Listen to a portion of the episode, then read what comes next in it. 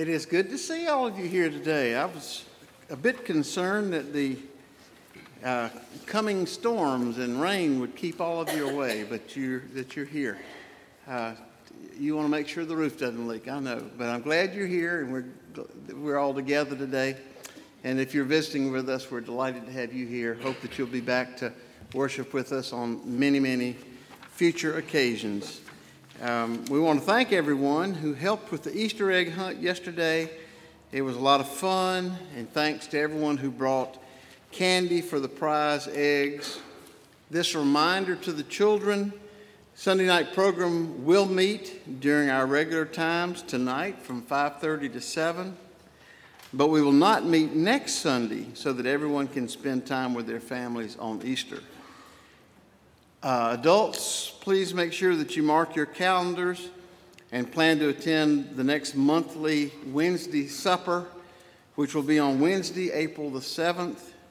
That's the Wednesday after Easter at 5:30 in the social hall and there will be activities for the children following the meal. We hope to see all of you there. This is a catered meal, so you don't have to bring anything, which is a nice, uh, a nice change for us. Um, also, hope that you are planning to, to be here four weeks from today, uh, four weeks from this weekend, rather, for the uh, Hope, Inspiration, Salvation Weekend. His weekend um, begins on Friday night, the 23rd of April at 7 o'clock, with uh, the praise band leading the music and guest speakers, including former athletic director of Dorman Dale Evans and Wofford College head coach um, Mike Ayers. The weekend continues on Saturday, the 24th at 7 o'clock in the Family Life Center, and that is when Grammy Award winning recording artist will be here live. It's Jason Crabb. Tickets may be purchased online at greerchurch.com, or if you will go to Dobson's Gifts or The Clock, or Lifeway. You can buy tickets there. And then, four weeks from today, on Sunday, the 25th of April, um, we will have a 10 o'clock worship hour that day, one service, with my friend Dr. Jim Nates with us. So, we hopefully you're hearing this enough now that you're beginning to get this marked on your calendars and will plan to be here. now, I have to go to the Waffle House to get my news even if it's church news, I find out at the Waffle House. I went to the Waffle House this week, and Chuck Wallace said, Oh, I guess you've heard. Well, no, I hadn't. that child of this church, Susan Leonard Ray, is the new district superintendent of the Anderson district effective uh, end of June. Uh, Warren and Shirley, we share your pride uh, in that wonderful uh, acknowledgement. Susan has done just a wonderful job in every appointment she's had, and we know she's so deserving to be one of our, our state leaders. So we're proud about that. Three other new district superintendents have been named and are on the state website, um, umcsc.org, and they're all friends of mine. So I sure am glad I'm getting close to retirement. I don't want to be in their hands. Uh, but anyway, uh, it's an exciting time as we see these things happening and we celebrate that. Um, Thursday night, we have Maundy Thursday service. Hope that you will be here for that. I want to invite the children in a minute to join me in the back in the Narthex area. We're going to make sure we all have um, palm branches, and during the opening song, the children uh, will parade around several times and we will end up, children, coming on up here for the children's sermon. So rather than going back to your seats with your parents, we'll, we'll just all come up here and uh, join Harriet Johnson uh, for the children's sermon. So this time I invite the children to meet me in the back as we begin our time together in worship.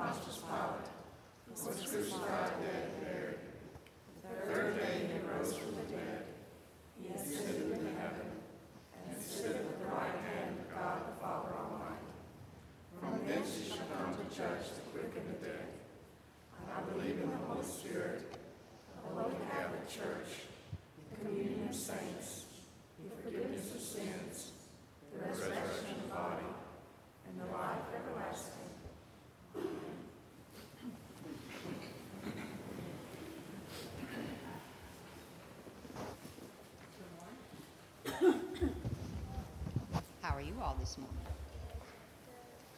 What have you got there, Sarah? A pom pom. Have another pom pom? Shake your pom pom. Eli, what have you got? Can you blow it? Okay. Good job. All right, Caroline, just blow yours gently. Oh, well harder than that. Oh, I'm sorry. Usually it makes a noise, doesn't it? Why do we use these pom poms and blow those these noisemakers? Huh? Well, it's Palm Sunday. Did the when Jesus was coming down the street, did they have pom poms to put up in the air and shake?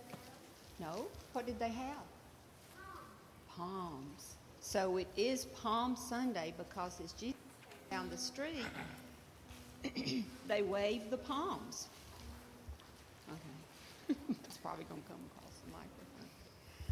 And, and I use um, the pom pom to do to, to do to have break song um um um um What do you- where where they shake the pom pom And why do they? Why do we shake the pom poms? What do we want to? because it's Palm Sunday. Well, when yes, we do today. Pom poms for Palm Sunday. Yes, I had not thought about that. That was a trick. Because it's God.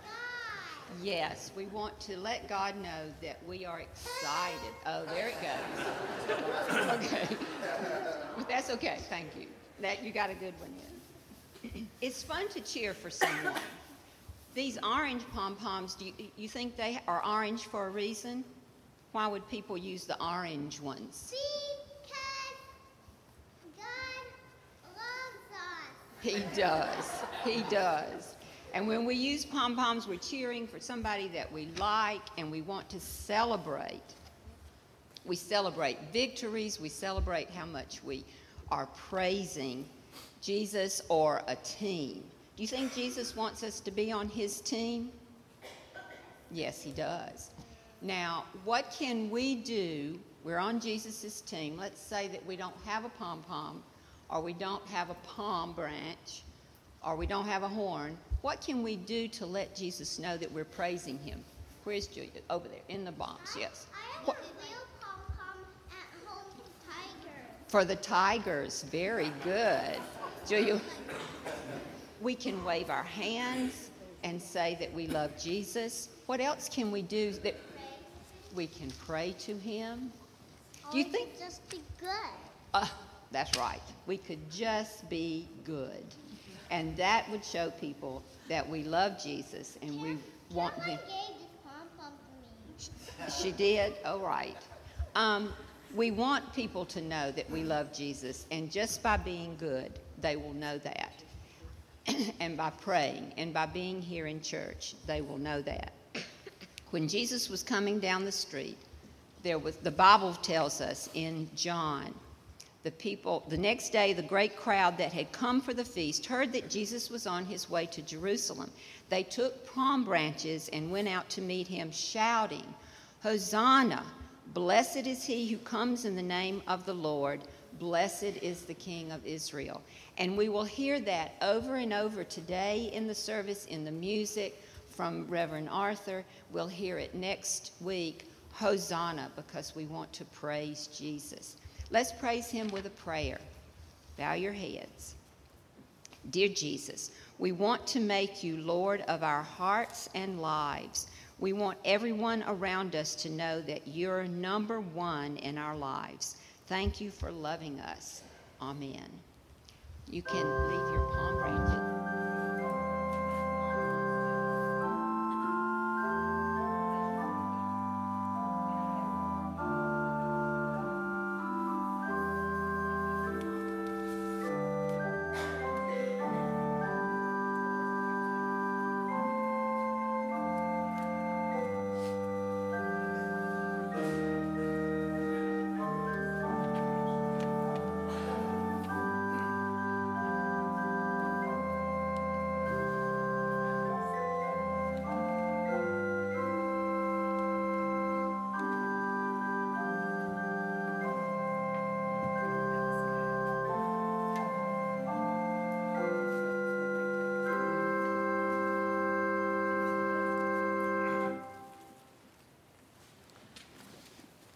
Blessed is any church that has children in it. I'm telling you, that's great. The, um, the book of Psalms was a song book uh, once upon a time, still is today in some churches. And uh, what we have in Psalms 24 is uh, an antiphon where you had two groups singing. One would ask the questions, and the other side would, would answer in song as they were walking along, usually as pilgrims. And so we certainly see that in Psalm 24, verses 7 through 10. Lift up your heads, you gates. Be lifted up, you ancient doors, that the King of glory may come in. Who is this King of glory? The Lord strong and mighty, the Lord mighty in battle. Lift up your heads, O you gates. Lift them up, O you ancient doors, that the King of glory may come in. Who is he, this King of glory? The Lord Almighty. He is the King of glory. Here ends the lesson. Our responsive reading is Psalm 118 on page 839. I invite you to turn to that page and stand as you're able as we share this passage of Scripture together responsively.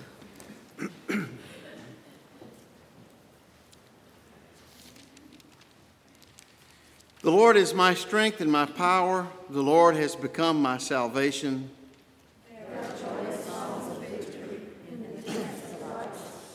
The right hand of the Lord does valiantly. The right hand of the Lord is exalted. Right Lord. I shall not die, but I shall live and recount the deeds of the Lord. The Lord has chastened me sore, but has not given me over to death. Open to me the gates of righteousness, that I may enter through them and give thanks to the Lord. This is the Lord. I thank you that you have answered me and have become my salvation.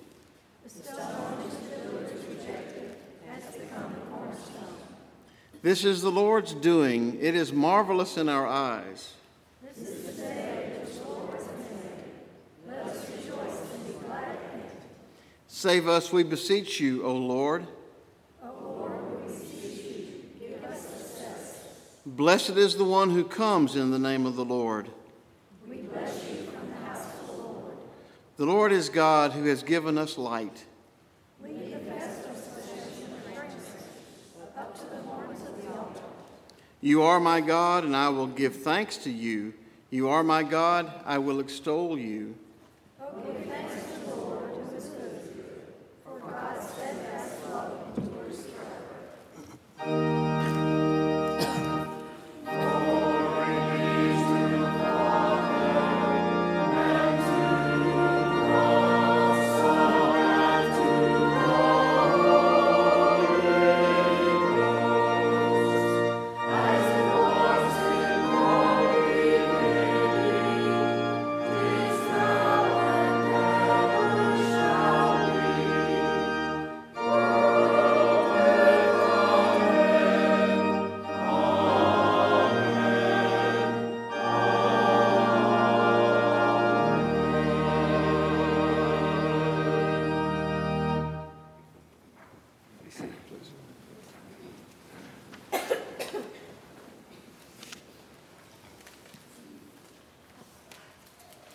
Our epistle reading is from the book of Philippians, chapter 2, verses 5 through 11.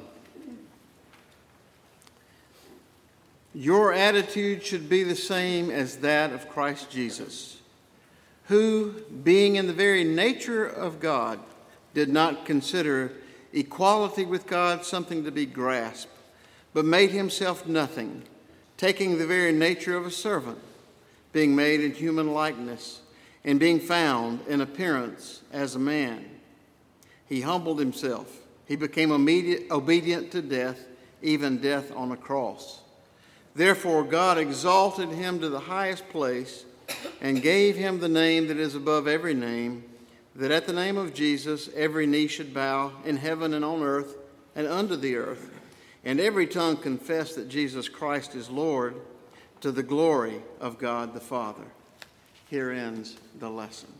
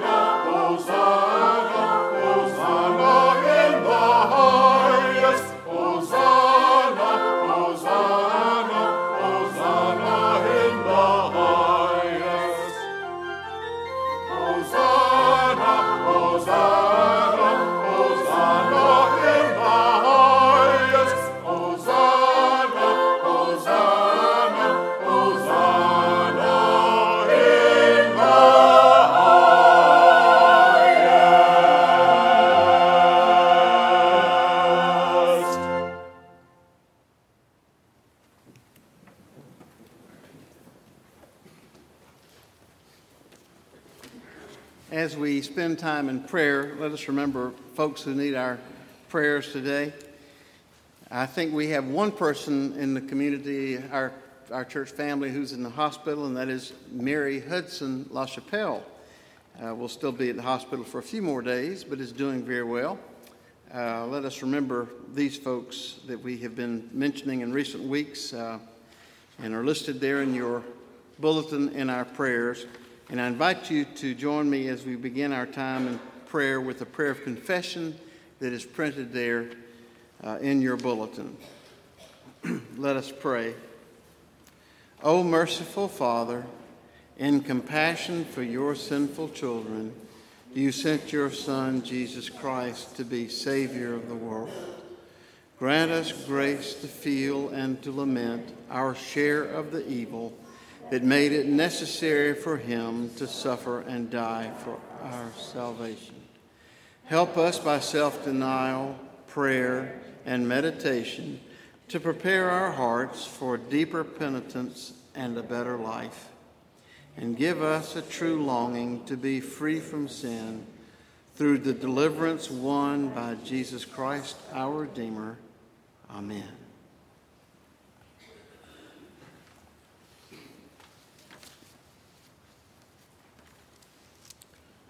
Lord, we are thankful for your forgiveness. We're thankful that you lead us to look within ourselves and to see the need to repent and the need to grow and change. And we're grateful that you give us both forgiveness and strength, and that you raise us up from the deadness of our sinful ways to new life. And we're truly grateful for every Easter day that we have when we are raised to new life and forgiven. We're thankful for this Palm Sunday that reminds us that Jesus rode into Jerusalem to clearly proclaim so everyone could see that he was their Messiah. We're thankful that Jesus challenged people on Palm Sunday to make some decisions. We're thankful that many people that day saw that Jesus was the Messiah and hailed him as their King of Kings and Lord of Lords. We're thankful also that there were some in the crowd that did not at that time become followers of Christ. Some of them even participated in the crowd that led Jesus to his crucifixion. Yet we we celebrate, Lord, that Jesus prayed for them, that you would forgive them and many of them became followers of Jesus in the months following the cross. And for this, we're grateful. It gives us hope, Lord, because we know that we've not always responded immediately or with the first bunch of believers when you have come to us to say, Follow me. We're thankful that you give us second chances and that some of us later on down the road came to an awareness of your love for us and we became followers of you perhaps later on in life. And it is wonderful that you continue working on us like that. We pray that the song of those disciples on Palm Sunday might continue to ring in our hearts and minds, and that we might go into our world to proclaim Hosanna here is the one that has come in the name of the Lord. And that we might so live our lives that people will see that Christ is the way, the truth, and the life. We do remember our friends in special times of need. We lift up to you the folks in our community and congregation who need your loving care and your healing touch this day. We pray for them that you would strengthen them in body and mind and soul. And we pray for them and we pray for all of us in the name of Jesus who taught us to pray, saying, Our Father, who art in heaven, hallowed be thy name. Thy kingdom come, thy will be done on earth as it is in heaven. Give us this day our daily bread, and forgive us our trespasses, as we forgive those who trespass against us and lead us not into temptation, but deliver us from evil. For thine is the kingdom, the power, and the glory forever. Amen. This time, let us worship God by giving.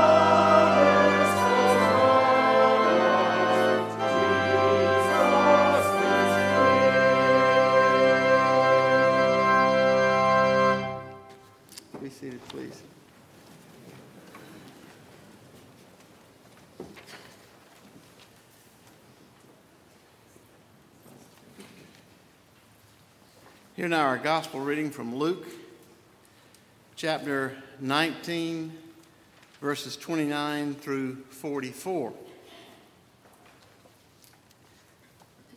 As he approached Bethphage and Bethany at the hill called Mount of Olives, he sent two of his disciples, saying to them, Go to the village ahead of you, and as you enter it, you will find a colt tied there, which no one has ever ridden.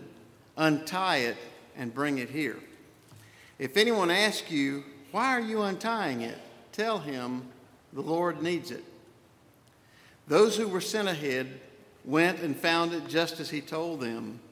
And as they were untying the colt, its owners asked him, Why are you untying the colt? They replied, The Lord needs it. They brought it to Jesus, threw their cloaks on the colt, and put, it, and put Jesus on it. As he went along, people spread their cloaks on the road.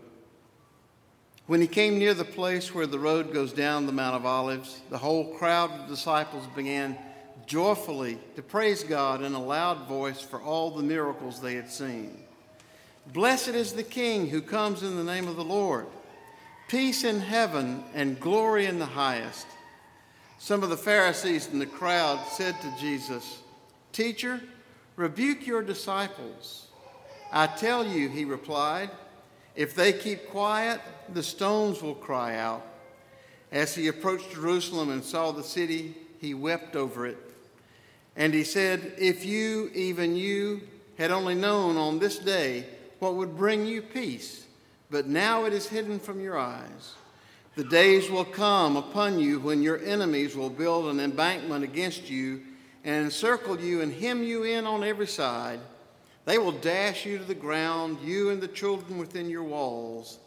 They will not leave one stone on another because you did not recognize the time of God's coming to you. Here ends the lesson.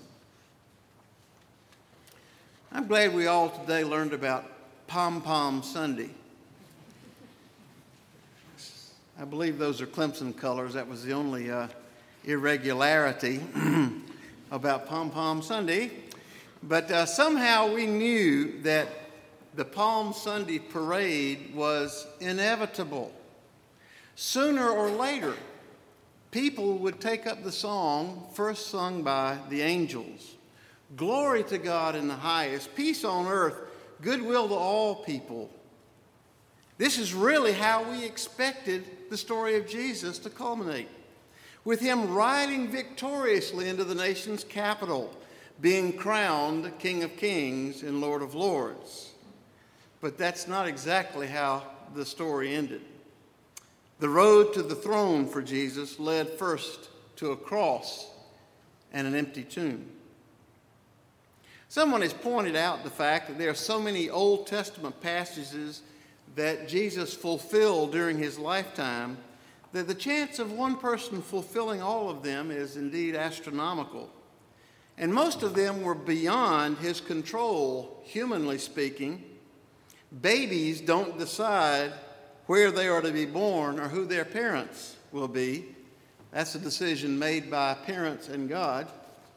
Baby Jesus didn't decide to seek refuge in Egypt or later to live in Nazareth, both fulfillments of words of Scripture. But the Palm Sunday parade was a different matter. In this case, Jesus did have the power to control these events. And so he purposely and intentionally set out to fulfill the words of Zechariah 9 9. Shout, daughter of Jerusalem, see, your king comes to you, righteous and having salvation gentle and riding on a donkey, on a colt, the foal of a donkey. After months of discouraging his followers from calling him Messiah, here we see Jesus apparently changing his mind and acting in a way that's very different, unmistakably proclaiming himself as a king, as he purposely set out to fulfill this scripture.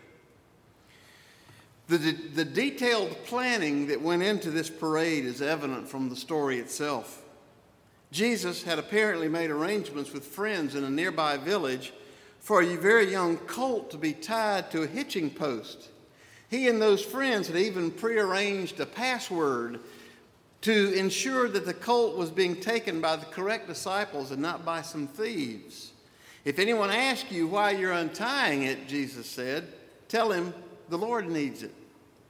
And it wasn't just any old horse, it was a young colt, one not yet broken for riding. In the grand scheme of things, isn't it an interesting thing that something as relatively insignificant as Jesus' transportation plans would be given such a prominent place in Luke's telling of this story? Reverend Craig Barnes of the National Presbyterian Church in Washington, D.C., says Jesus had clearly spent time preparing for this day. He knows exactly what type of colt he wants, one that has never been ridden. He knows exactly where the colt is. Now, I have had a lot of fun the last two or three weeks asking various people, why in the world would Jesus want an unbroken colt to ride upon? Now, Penny loves horseback riding. I tolerate it. When we used to go horseback riding with our children when they were in elementary school, I would watch, they always wanted a real young, pretty, spirited horse.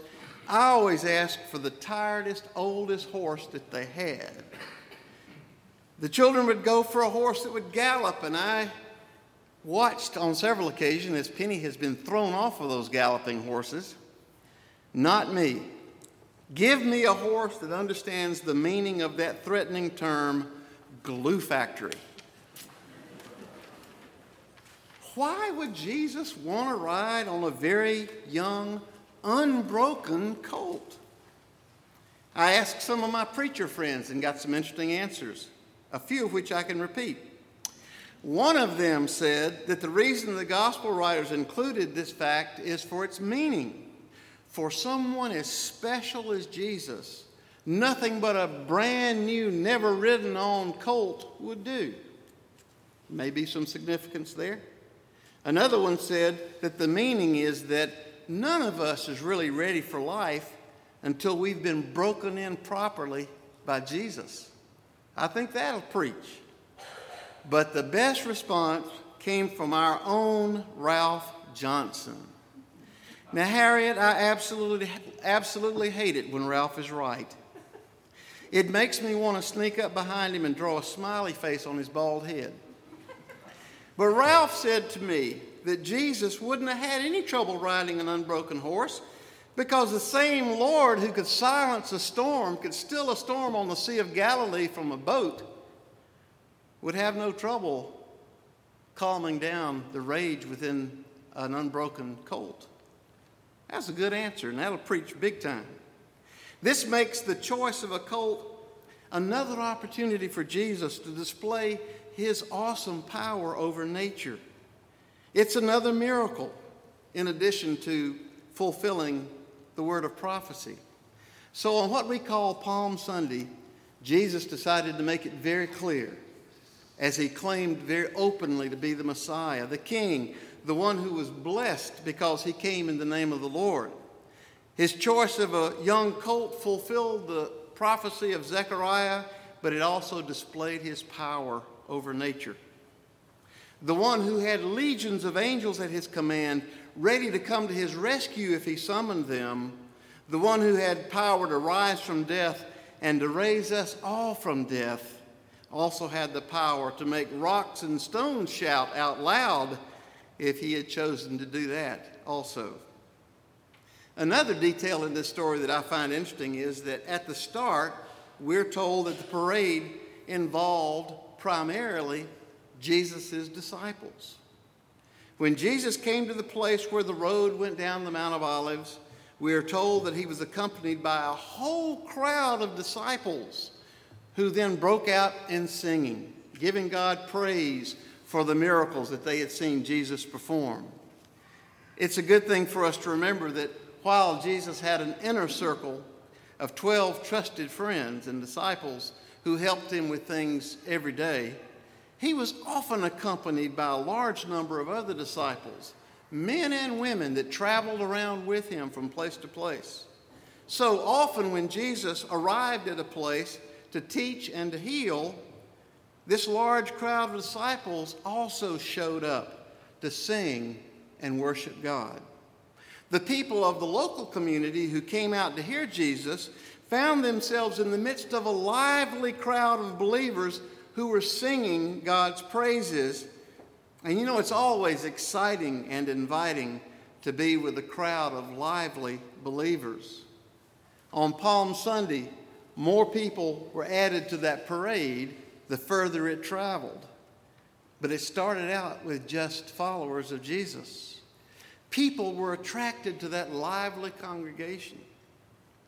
Have you ever stopped to think about the implication this is for you and for me and the importance of our coming together to worship God? Even if we don't personally need the hymns or the scriptures or the sermon for our own personal spiritual needs, we still need to be present so that others can feed their souls off of the energy of our worship. There may be some here today who are searching for God. What if they came and found themselves alone or else surrounded by people who seem to care nothing about worshiping God? There may be some people here looking to be committed to Christ, and they're looking for people committed to Christ more than they're looking for good music or a good sermon. They're looking for you. May God help us to worship Him in this place with such integrity and spirit that others who come to be a part of our worship will want to join in our song of praising God. But not everyone liked the Palm Sunday parade. It was too noisy for some folks. The Roman cops might hear the racket and think that we're disturbing the famous Pax Romana, the strictly enforced peace of Rome. Soldiers might come and they might overreact and take away the few remaining liberties that the citizens of Jerusalem still had. And, thence, and then, too, since Jesus had always insisted that he was just a rabbi, the Pharisees wanted Jesus to hush that crowd that was proclaiming him to be more than a rabbi that day. They were proclaiming him to be the king, and they wanted this hushed before the authorities arrived. And this is where we get another glimpse of just how differently Jesus is, is behaving there at the end of his ministry. No, he won't silence the crowd because they're quite correct the king was coming to town. The long expected Messiah was here. It was such an important moment to God that if the people got quiet, you might be able to hear rocks singing. Jesus clearly wanted it to be known that he was God's promised Messiah. Being called Messiah earlier in his ministry would have closed some doors for him to be in ministry. But now, at the very end, with the certainty of crucifixion just a few days away, Jesus wanted everyone to know just who he is and the place in our lives that he was claiming. So Jesus made careful, detailed plans for his triumphal entry into Jerusalem. He wanted those with biblical knowledge to see that he was acting out something that proclaimed him to be the king his power over nature. In this instance, the wild nature of an unbroken animal was testimony of who he was. The disciples walked behind and along beside Jesus, singing praises to God, bringing others into their fellowship of hope. It was such an important moment on God's calendar that if the people hadn't been singing, nature would have had to take up the song. At the end of the parade, Jesus' mood changed very dramatically once again. This time it appears that he is engulfed by grief and sorrow, for Jesus well knew what the future held for his beloved city. He knew that in just a few decades, Rome would lose all of their patience with the people of Judah, surround the city with an army, and tear the city apart, including the temple. The destruction would be such that no stone would be left standing on another. The people would be thrown to the ground and trampled, even the children. It was enough to make a grown man cry, and that's exactly what Jesus did at the end of the Palm Sunday parade. He began weeping over the city that he loved, crying inconsolably. Now, that would have gotten your attention and mine that day if we'd been in that crowd. The festive mood of a victory processional suddenly became the mournful mood of a funeral procession. The spiritual blindness of the people was evidenced in the fact that they just didn't recognize who Jesus was. They didn't recognize the time of God's coming to the city of Jerusalem. They had no idea what it took to make peace in their hearts. They thought that peace could be attained with a pact with the Romans, or maybe by driving out the Romans. Maybe they thought if they could keep all the commandments perfectly and follow all the rules, they would be at peace. But the concept of peace with God coming through faith and trust in Jesus Christ, not based upon the worthiness of the people, but based upon God's grace and pardon, was as foreign an idea to the people as the Romans were. Peace with God through faith in Jesus did not compute with them, and so Jesus wept. Jesus did a few other things that week to challenge people to believe, to recognize who he was, and to come to him in faith. He overturned the tables of money changers and animal sellers because peace with God has never been found through sacrifice, sacrificing animals. And Jesus was about to make the only sacrifice that would be acceptable to God to cover and remove our sin. And since the Passover celebration did not seem to be able to convey God's saving power to that generation, Jesus gave us the sacrament of Holy Communion as a, as a new sign of God's saving actions, the body and blood of Christ offered for us our salvation, and our peace. Somehow we knew that the story of Jesus would end with his coronation. We just didn't know that it would, would not come on Palm Sunday, but rather would be the next Sunday when his tomb was found to be empty. It was empty because he was receiving a crown at that moment from his heavenly Father. Amen.